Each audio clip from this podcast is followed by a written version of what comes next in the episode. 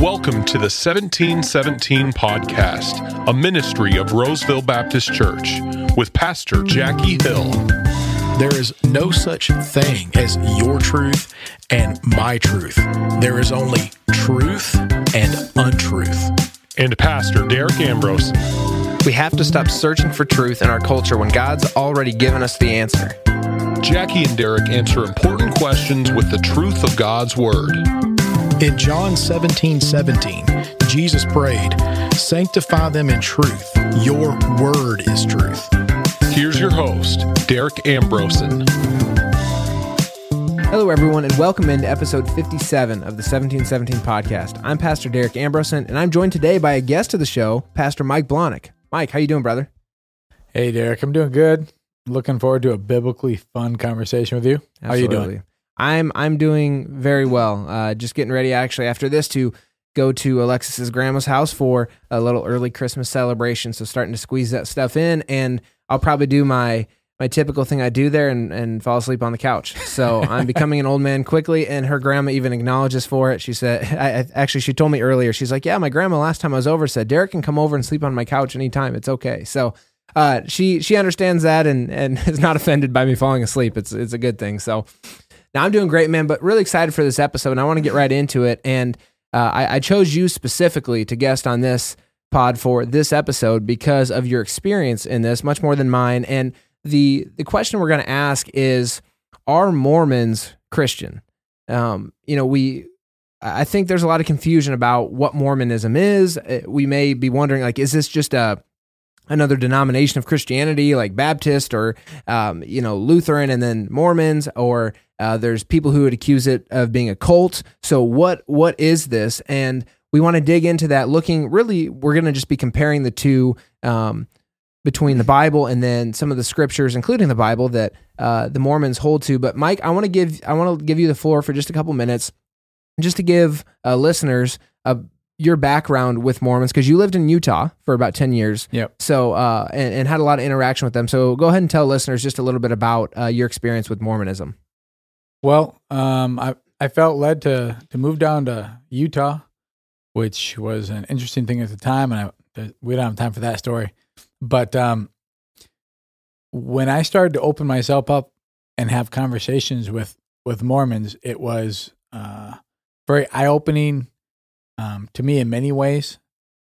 And so what I learned was that, you know, the deeper you get into scripture with anybody, the more you're going to learn and the more they're going to learn. Mm.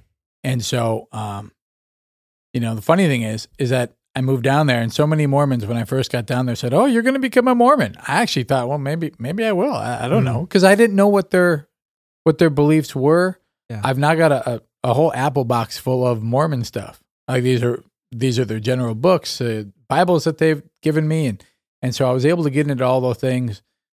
Um, and so, but you know, the the end all is is that I moved down there for ten years, uh, worked with Mormons, got into their uh, their what they refer to Scripture, got into what we refer to Scripture, and really just learned a ton. And so it was it was great for me, and I, I believe it was great for them. I got to see some people um, come to Christ, leave the Mormon Church. Mm and um, and that was all of their own accord. You know, I can't yeah, force anybody no to do anything. Yeah, that's always good. it's it's hard to, yeah.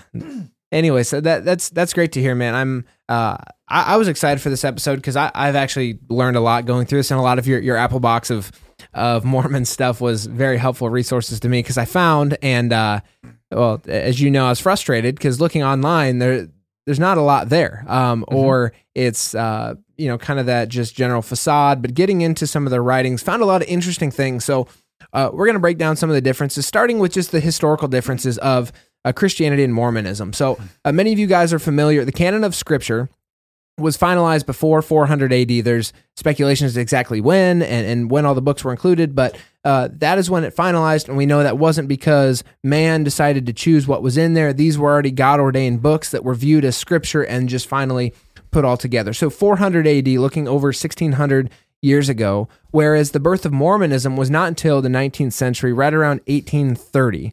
And that came to be from Joseph Smith, who was, uh, according to his testimony, approached by two angels of light, one of which claimed to be Jesus. Uh, of course, very similar to Paul's interaction on the road to Damascus, if you picture picture it that way. And then three years later, he was visited by the angel Moroni and told he should unearth and translate a holy book that contained the writings of the prophets, prophets of ancient America. Then in 1829, he was visited by John the Baptist, of whom laid hands on him and gave him the authority of the Aaronic priesthood. And then afterwards, James, Peter, and John appeared to him and gave him the authority of the Melchizedek priesthood. So that's kind of the story of Joseph Smith coming to this um, spiritual authority to write the Book of Mormon and to start off this religion, uh, much, much later than Scripture itself.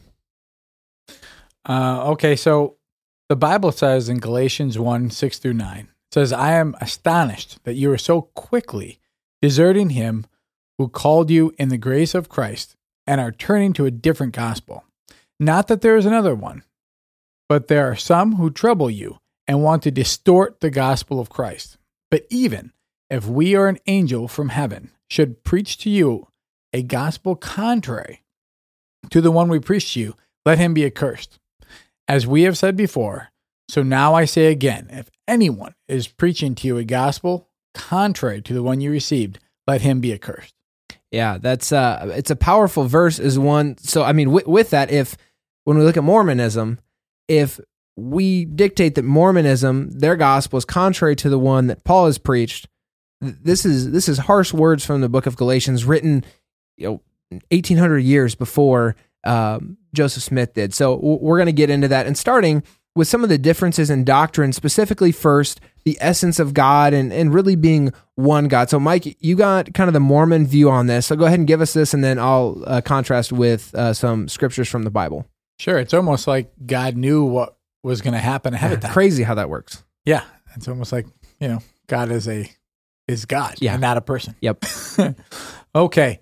Uh, so the essence of God, um, w- one of their quotes is, as man now is, God once was.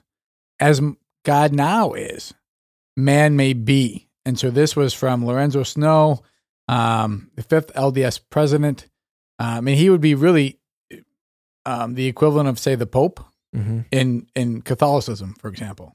So whatever he says, they consider that scripture. Yeah, and they, they would have viewed, and I think we'll bring this up later, but I want to say it now so it why we're quoting him matters. But their presidents, every time they had a president, they viewed him as like a a seer or that he would have revelations and that would be held on the authority of scripture. So when he says this, this isn't just like some theologian that has some crazy saying. This was Mhm. something that would have been held in that high esteem. Sure.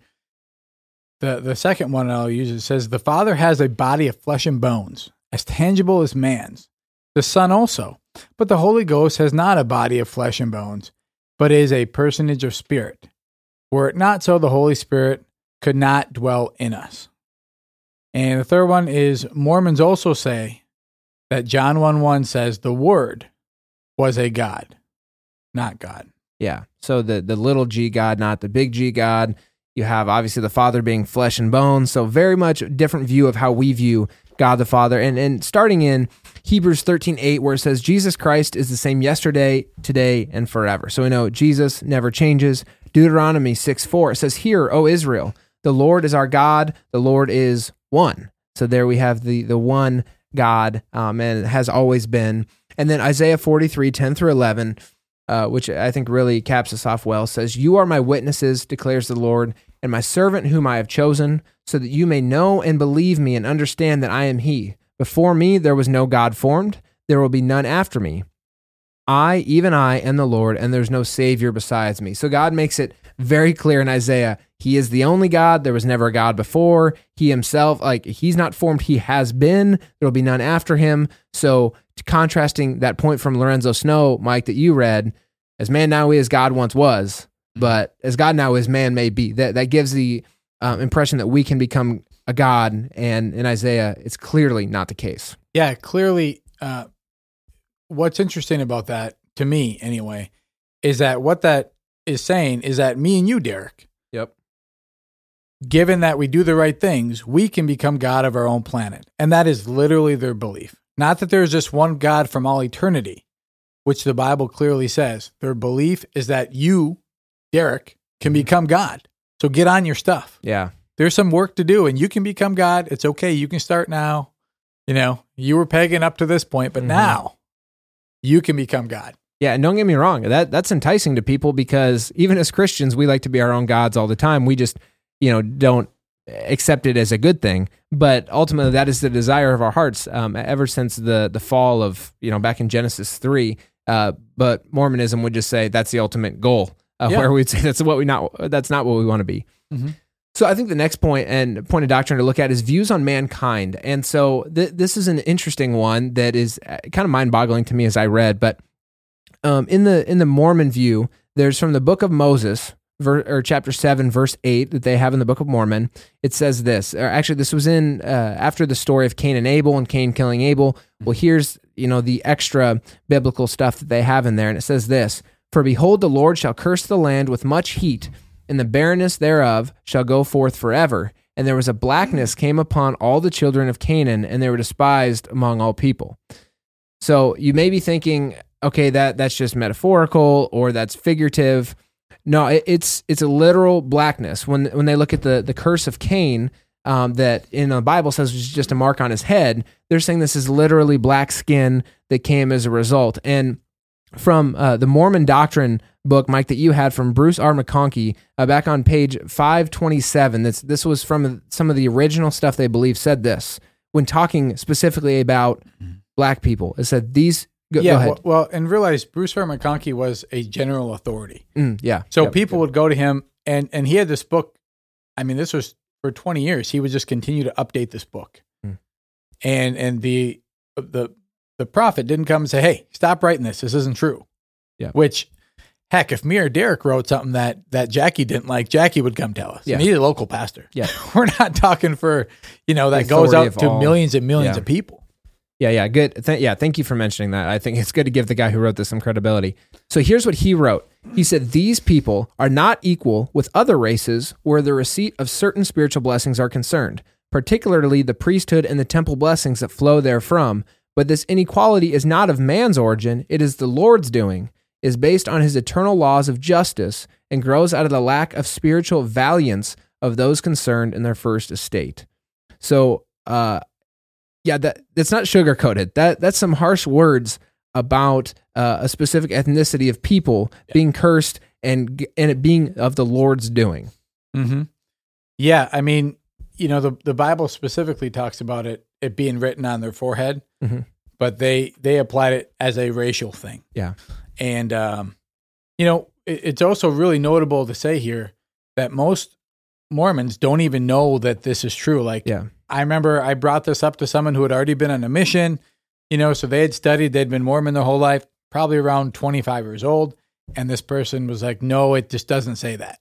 So I had to get their own book. I went and purchased their own book, underlined, you know, a couple of things in these three pages where he explains this historical event. And they, they believe it's a historical event. The, the, they're, they're part of the creation of the world and how things happen.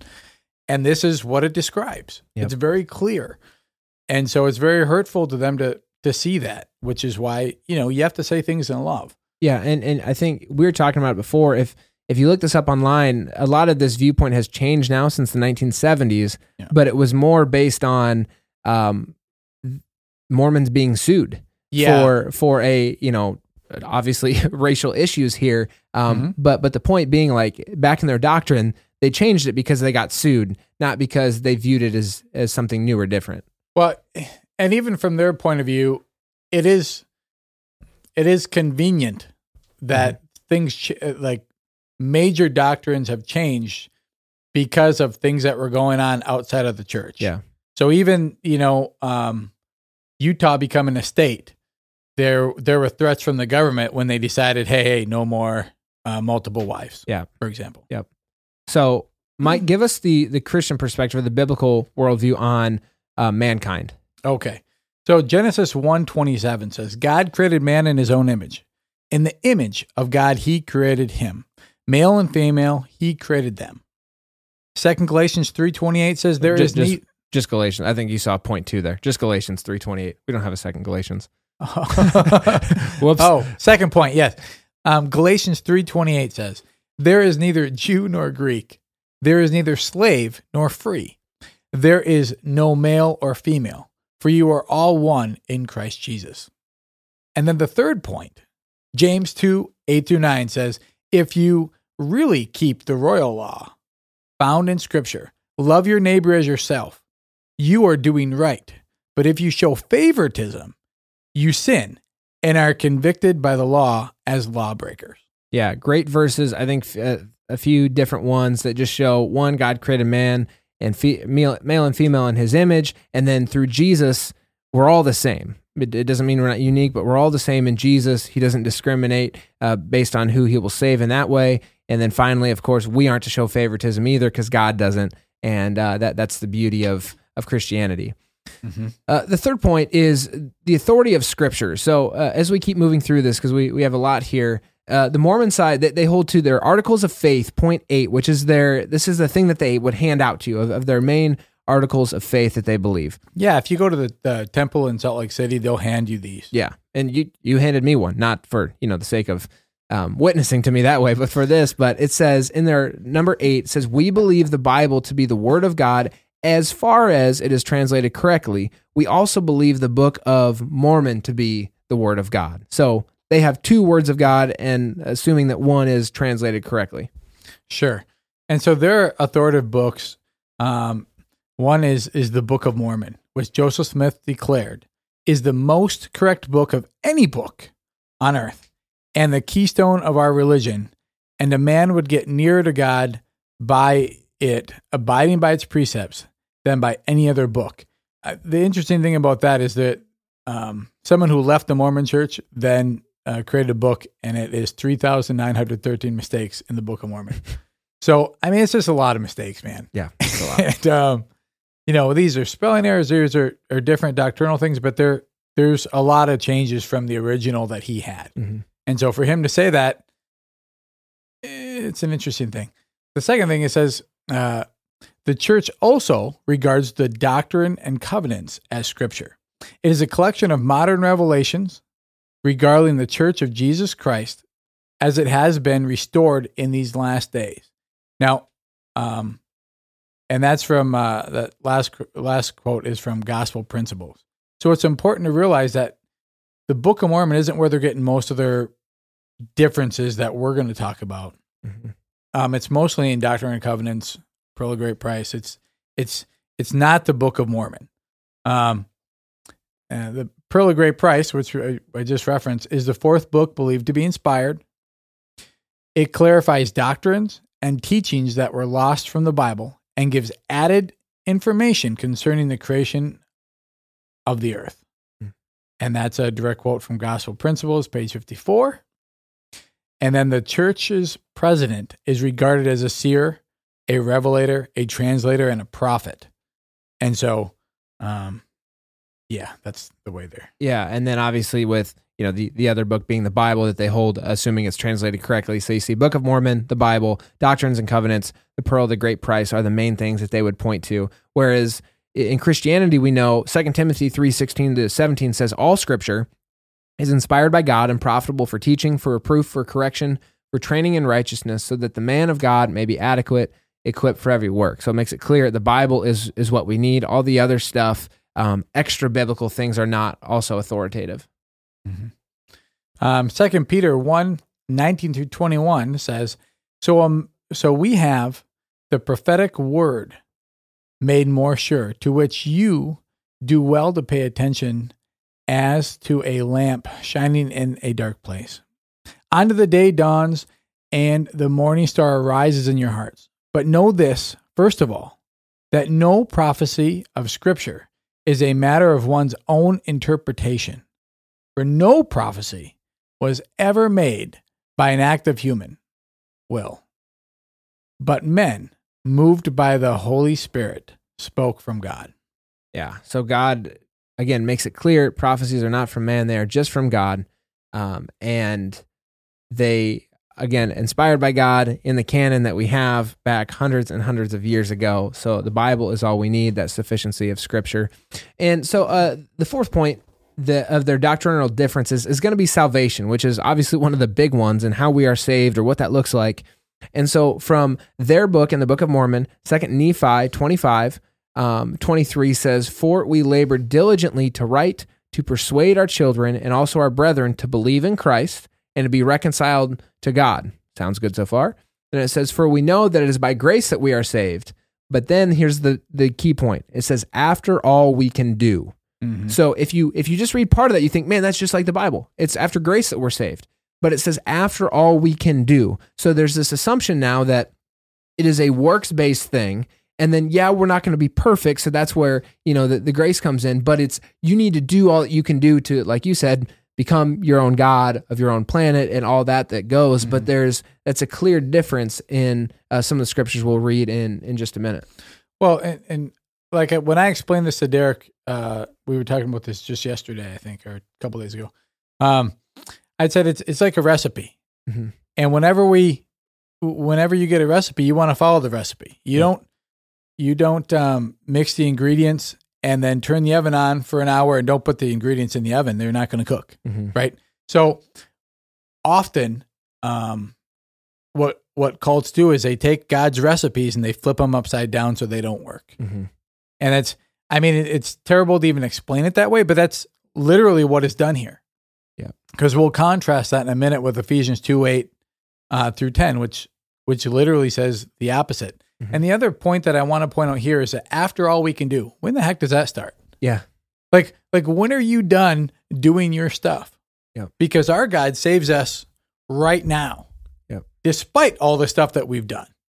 Because if we're going to add up all the stuff that I do, well, the Bible is very clear in Isaiah that all my good works are nothing but trash to God. Yep. Um, you know, so it, it, it gets a little more explicit, but I'm going to leave it there. Yeah. So what what we see from them as well is that G, this this is what they say. Jesus' death gives all immortality, which sounds crazy. It says his this is from the Book of Mormon in the book Alma, uh, chapter 11 verse 44. It says his atonement, death and resurrection provides immortality for all people regardless of their faith. Christ thus overcame physical death. Because of his atonement, everyone born on this earth will be resurrected. This condition is called immortality. All people who ever lived will be resurrected, both old and young, both bond and free, both male and female, both the wicked and the righteous. So, all people now are going to be resurrected um, and immortal because of Jesus' death. It's it's very different than what's said in the Bible. And and you pointed to now, Mike, in, in Ephesians 2 8 through 10 in, in the Bible says, For it is by grace you have been saved through faith. This is not from yourselves, it is a gift of God, not by works, so that no one can boast. For we are God's handiwork, created in Christ Jesus to do good works, which God prepared in advance for us to do. So clearly different. There's no after all we can do. It says specifically not by works, so that no one can boast. So even though a lot of those verses sound similar, that is a radical, radical difference between the two. Mm-hmm. Yep. Well, in Titus 2, or sorry, Titus 3 5 says, He saved us not because of our, uh, not because of righteous things that we have done, but because of His mercy. He saved us through the washing of rebirth and renewal by the Holy Spirit. And so we see such a contrast here. Um, they they do not line up, and so this, and and I I've said this to my Mormon friends, and I've said this to other people, like if if God hasn't changed, Mhm. God's the same yesterday, today, and tomorrow. We've already hit on that verse. Um, then has God decided to smoke crack at what point in these scriptures where they're so radically different? These are not just God has decided to do this. He has changed the whole plan of salvation where at some point, and this is why, you know, Mormonism is work based, is because you have to do all your work and then hope. Mhm. Okay. So that's people trying to get to God. They do all these works and hope that God finishes at the end. Yep. Where the Bible is quite the opposite. God has done all the work and come to us. Yeah. And we re- when we accept him, receive him as our savior, we are reborn, we are changed from our core, and we are now part of his spiritual family. Yeah. The Bible the, the, the Bible is just so clear on that. Yep. Yeah, amen. Because if, if we had to go to God and and work for it, uh, none of us would be none of us would be there. And so the the fifth and last point that we want to make, uh, just from a difference in doctrine. Again, this is not exhaustive. There is a lot more. In fact, I had to cut a lot out of this to, for the sake of getting it to the amount of time. So there there's plenty of differences. But looking at life after death and how uh, Christians and Mormons view after we die. And so um, within Mormonism, we see there's because again we just you know established that because Jesus died, all people are now immortal. Um, and so they would say that you go to one of three levels of glory. So one, you have the exaltation into into the celestial kingdom for faithful Mormons, where God where people may become gods or angels. And the, the quote is, "Then they shall be gods." From the Doctrines and Covenant, uh, one thirty two, verse twenty. So that's the highest level. If you're a great Mormon, then you're going to become a god or an angel. Then the second level is the terrestrial kingdom for righteous non Mormons. So I suppose this is where you and I would fit in. Uh, it says, These, this is a quote, these are they who are honorable men of the earth, who were blinded by the craftiness of men. These are they who receive of his glory, but not of his fullness. That's from Doctrines and Covenants, chapter 76. So there's kind of like a second level, but it's not you're you're not a god there or god of your planet. And then the third one is the telestial kingdom for wicked and ungodly, uh, but not hell. And it says, "quote These are they who are liars and sorcerers and adulterers who suffer the wrath of God on earth." From again, Doctrines and Covenants 76. So they view life after death in three different categories of your highest being your own God, and then just of all of us good people who are just not Mormons. We, we are blinded by craftiness and we're just kind of in the middle. And then there's those who are going to be suffering um, for their wicked lifestyle forever. Well, what's what's interesting, especially about that third one, that you said that these are they who are liars, sorcerers, and adulterers, adulterers. Um, who hasn't lied before? Yeah, yeah, right. So, I would say then there's no one in B yeah, yeah. and so C, uh, you know, maybe on my street there's Stalin down the way. You know, Hitler's my next door neighbor. Um, yeah, that might be an uncomfortable yep, situation there you are. for yep. eternity. Yep. As far as uh, on the Christian side, Matthew twenty five forty six says, "And these will go away into eternal punishment, but the righteous into eternal life." Revelation 21 1 through 2 says, Then I saw a new heaven and a new earth. For the first heaven and the first earth had passed away, and the sea was no more. And I saw the holy city, New Jerusalem, coming down out of heaven from God, prepared as a bride adorned for her husband. Yeah, so clearly through through scripture, and we've we've done this pod before about you know if hell is real or not, or if it's just figurative.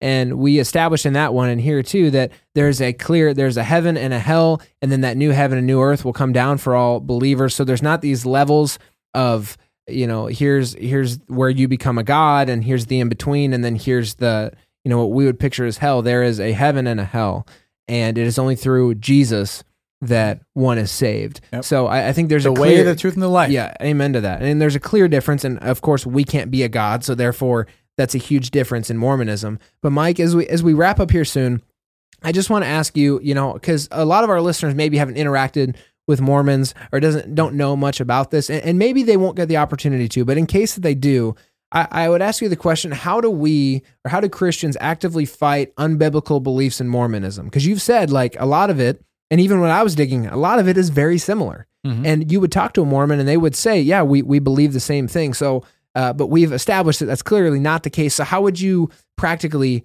fight these unbiblical beliefs in Mormonism? Okay. Um, well, well, first off, I'd like to say, um, realize that they are are really big on looking good or being morally good people. Yeah, sure. Okay. And so often they do better than we do. The Bible says we all fall short, but they're really trained. No, no, you really need to show good faith, do the best you can. And I, I think that's uh, something that we should all be doing, trying mm-hmm. to do the best we can to represent God um, and ourselves. Yep. Um, so that's not a bad thing. But in order to um, fight things that are unbiblical, the first thing you need to do is to know and study your own Bible. Yeah. And then you need to be open to studying it with them. If they're willing to get into the Word of God with you, amen, hallelujah. Mm-hmm. It's only going to be good for you and them. So you need to uh, make some um, boundaries, right? And and you, so you have these conversations. You say, hey, well, since we both believe in the Bible, you know, at least kind of, right? Yep. um, if you're gonna believe the Bible, let's use that as our foundational text because we both believe that. Yeah. So we'll use, we'll come back to these things. We can talk about other things, but let's go there. Um, and, mo- and um, most importantly, we need to be meek and humble as we discuss these foundational truths. And we need to remember that the Bible is clear, that it is uh, uh, sharp, that it is sharp, and it's as a two edged sword. It cuts to the core of who we are and to those who hear it. Mm-hmm. And it doesn't return void. So it cuts right to the middle. So, like, wh- when when I read it, when I read that liar thing, it reminds me, hey, you're really not supposed to sin. And I feel bad and I repent. Yeah. yeah. And so, um, so our job is to present scripture accurately, and then God does the rest. Also, in conver- and these are conversations, and they're not arguments. You know, we um, often in order to win an argument, you may raise your voice, you may get heated. There's no point in that. The power is the Holy Spirit. It's not me talking louder is going to win. That just means that we're probably not going to have another conversation about this again for a long time, or they just may end the relationship. Yeah. And there's there's there's no win there. And so um, we're to share the truth in love, and that's always. We need to be willing to learn about their faith as well, Mm. because the more open that you are, the more open that they can be as well. Um, so this is how I've always started these initial conversations with Mormons. Say, hey, I, I want the best for you. You want the best for me. You say that you have something that I don't have, and I believe the same in, in reverse. So let's take a look at Scripture and see what it says. Um, if they agree to that, then I mean you're you're good to go. But make sure that you're buckled in because these conversations can go for a long time, and you're going to learn a lot of things. Um, and it's it's a it's a humbling thing. Yeah. Now, and the last thing I want to say is that most Mormons are passionate and sincere, but just like everyone else, they can be passionately and sincerely wrong. Mm. We have to be open to that as well. Because if we're wrong about what we think the Bible says and adjust our beliefs, then we'll never be wrong in those areas again. And that's a good thing. Yeah, yeah, absolutely. I, I appreciate that word. I think that's good to. I think with anything, knowing and studying your Bible, knowing what it actually says, knowing the truth versus the lies is a huge part of that, especially with different religions or worldviews that just like to twist truth just a little bit. And that's where we know some of the biggest struggles are. It's easy when something is radically the opposite to be like, no, that's crazy. I'm I'm out of there. But when it's hidden or subversive or just a little bit changed, that's where it gets tough. And so I I think you're right. You know, treating them as people, they're still people. You know, we're all people, and God tells us to love our neighbor regardless of what they believe. Um, and so, yeah, that, that's powerful stuff. Yeah. Also, I mean, be willing to say you don't know. Yeah. Are we willing to say you're wrong? Because in the end, they're wrong, what the what the word of God and what you're asking them to do is to say that their belief structure that they've believed in their whole life and have fought for is actually wrong. And you don't want to just prove them wrong. Because that's not that hard. Mm-hmm. Look at all these scripts. There are tons more. Yeah. We could sit here for like two days and just list things and list list what the Bible says and list what they're. We can do it for days, but in the end, you're asking them to change their life, Mm-hmm. And and so much is built in uh, with Mormonism. So much is built in socially, um, and to to reject their religion may be rejecting their family, and their family may then reject them. Yeah. I mean, it goes tough. that deep. Mhm. It really does.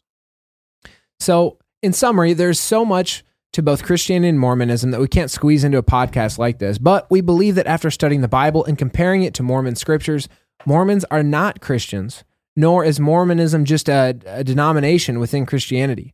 These are two very different religions with radically different views on the essence of God and man, the authority of the Bible, and the doctrine of salvation. As Christians, we have to be willing to engage and discuss truth of Scripture in a humble and loving way with Mormons or with people of any other religion because the Great Commission doesn't discriminate on who should hear the gospel truth. We are called to share it with all people of all nations. Our hope is that you can grow, first and foremost, in your faith of what you believe from this podcast, and then take that to others and show them the love of God and Jesus Christ. That concludes today's show. Thank you so much for listening, and we appreciate your support. God bless, and we'll talk to you next week. Thank you for listening to the 1717 podcast. If you have any questions, please connect with us on Twitter or email us at 1717pod at gmail.com.